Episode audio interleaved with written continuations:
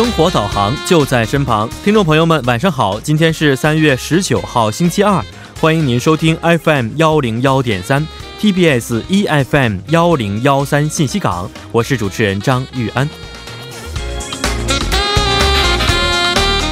还处于职场打拼期的朋友们，可能少不了纠结于中午与同事外出就餐时谁买单的问题。那么近来不少韩企啊普及的电子餐券，不声不响地帮助职场人士消除了这一尴尬。具体来看，首尔江南、九老、中区等商务区和京畿道板桥的二百多家企业目前使用电子餐券，员工们可以利用与电子餐券公司合作的多家餐厅和咖啡屋，选择范围较以往扩大了。而且就餐后呢，利用手机里的电子餐券各自买单，彼此都没有负担。准备找工作的朋友们，不妨将电子餐券视为公司的一项隐形福利。毕竟，简单融洽的人际关系呢，也是走向事业成功的重要一环。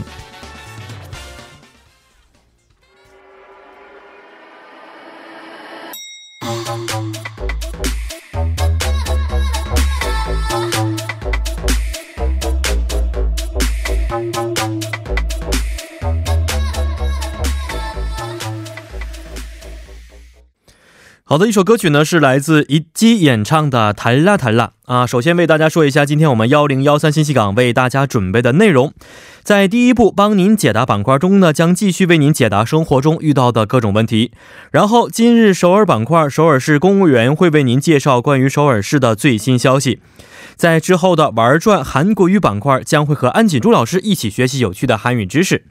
那么，在今天的第二部节目当中，共同话题板块，我们会邀请有多年职场经验的两位嘉宾，聊一聊他们当年在求职过程中啊所经历的共同话题，希望呢可以帮助到准备求职的各位朋友们。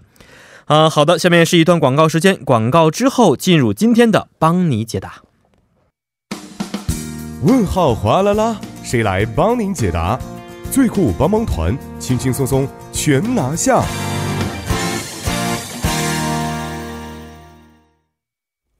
生活小贴士尽在帮您解答。首先欢迎我们的节目作家金轩，金轩你好，大家好，主持人好。啊、首先来让我们来看一下今天要解答的问题到底是什么样的啊？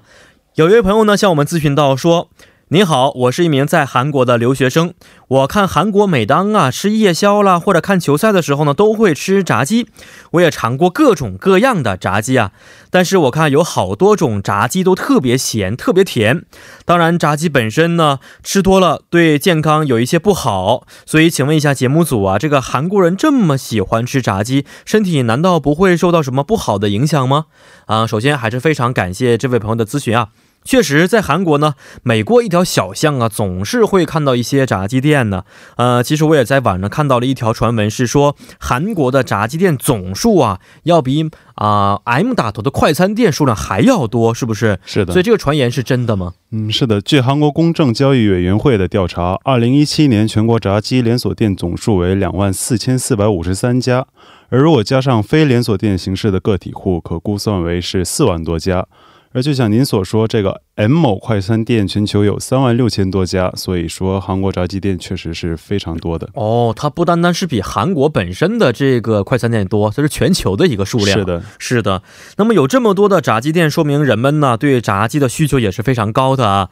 啊、那么作为消费者的我们，每年会吃多少炸鸡呢？嗯，针对炸鸡这个具体的菜倒是没什么具体的统计，但是据韩国肉鸡协会二零一七年的统计。年度被屠宰的肉鸡共有九亿三千六百万只，也就能估算出每人每年吃二十只鸡。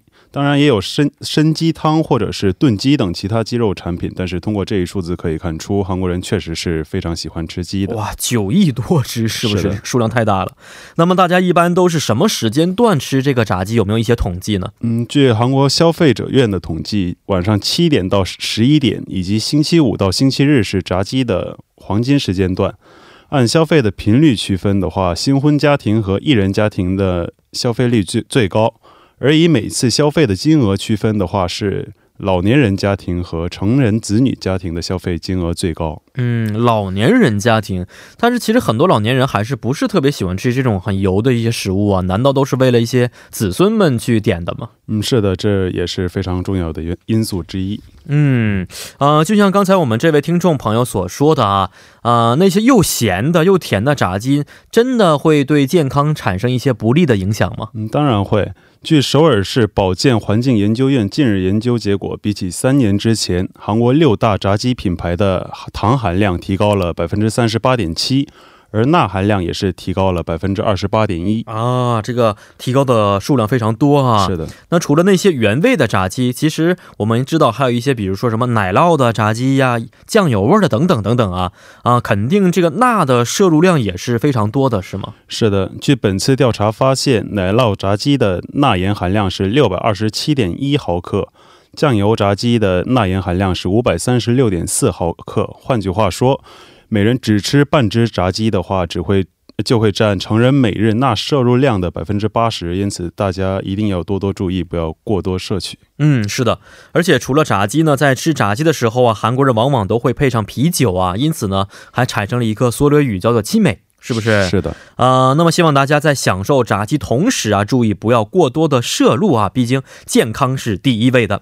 好，最后我们也欢迎各位听众朋友可以在我们的节目官方网站或者是 S S 上咨询生活中遇到的大小问题。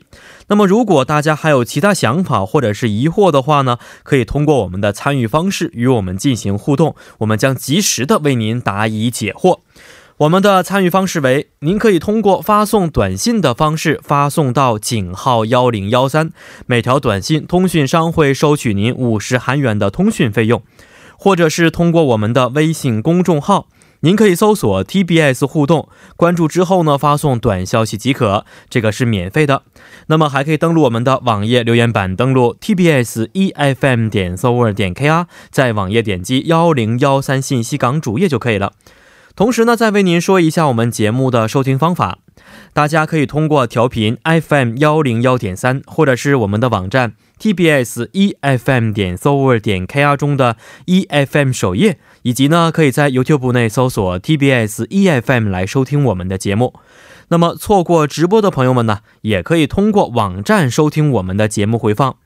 您也可以通过三 w 点 popbang 点 com 或者是 popbang 的应用程序，在内搜索幺零幺三信息港或者是幺零幺三新星行来收听也是可以的。那么好的，今天也是非常感谢金轩，咱们明天再见，再见，再见。接下来为您带来的是今日首尔板块。